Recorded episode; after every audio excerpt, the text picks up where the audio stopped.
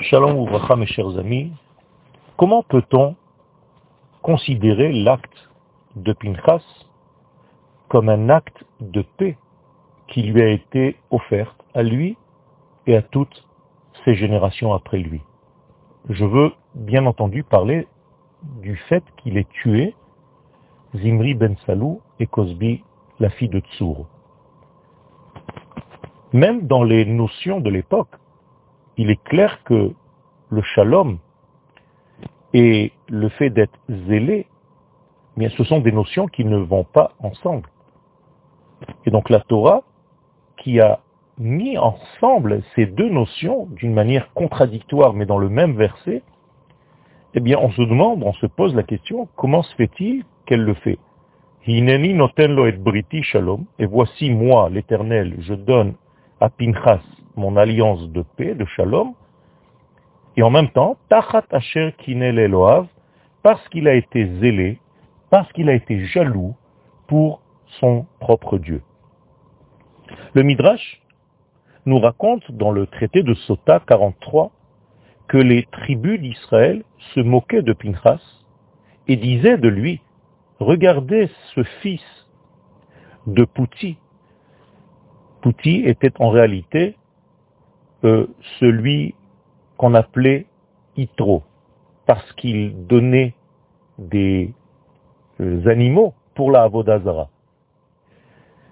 Comment se fait-il qu'un homme issu de Itro, qui était complètement un prêtre de Avodazara, vienne et se permette de tuer un prince du peuple d'Israël?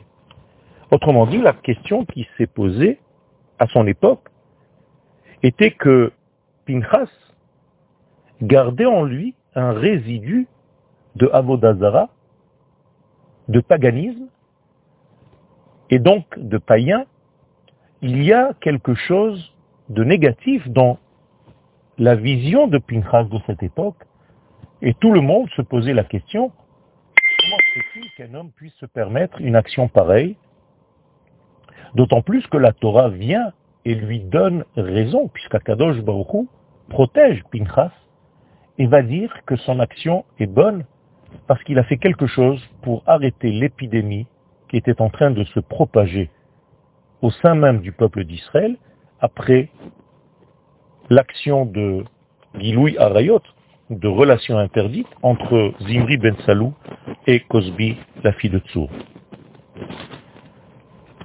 Pourquoi la Torah vient intervenir de cette manière? Bien tout simplement parce qu'apparemment, c'est quelque chose qui sort de l'ordinaire. On ne peut pas prendre de l'action de Pinchas une règle générale.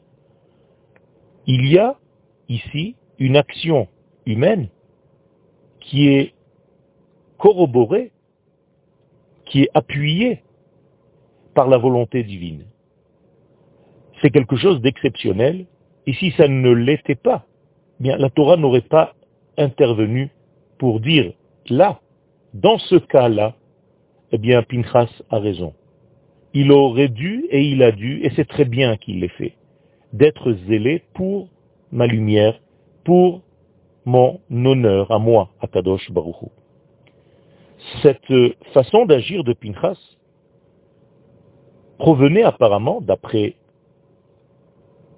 le fait qu'Akadosh Baruchou dise ce qu'il dit après, on peut conclure que l'action de Pinchas venait parce qu'il y avait amour du peuple d'Israël.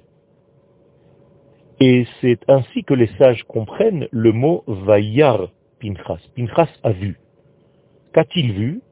Eh bien, il a vu que le peuple d'Israël était en train de se détériorer et qu'il fallait une action euh, très dure, et j'allais dire même euh, violente, pour corriger, pour arrêter le processus qui était en train de dégrader toute la nation tout entière.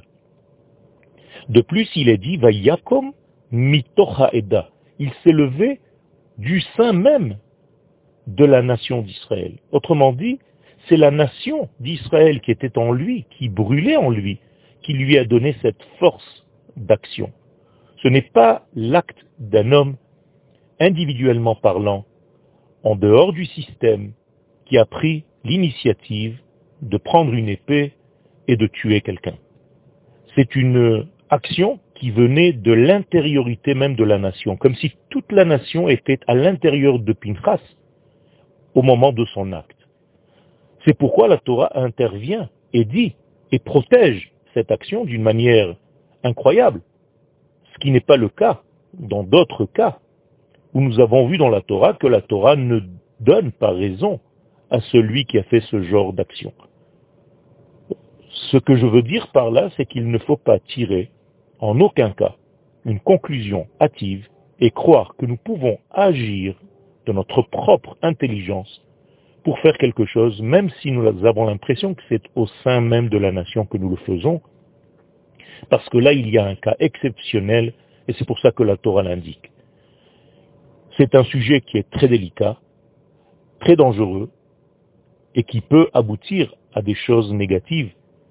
Ici, en l'occurrence, cela a été positif, mais la Torah est honnête, et elle nous dit les choses pour qu'on sache exactement comment se comporter par rapport à ce qui se passe au sein de notre propre peuple. Une bonne journée à tous.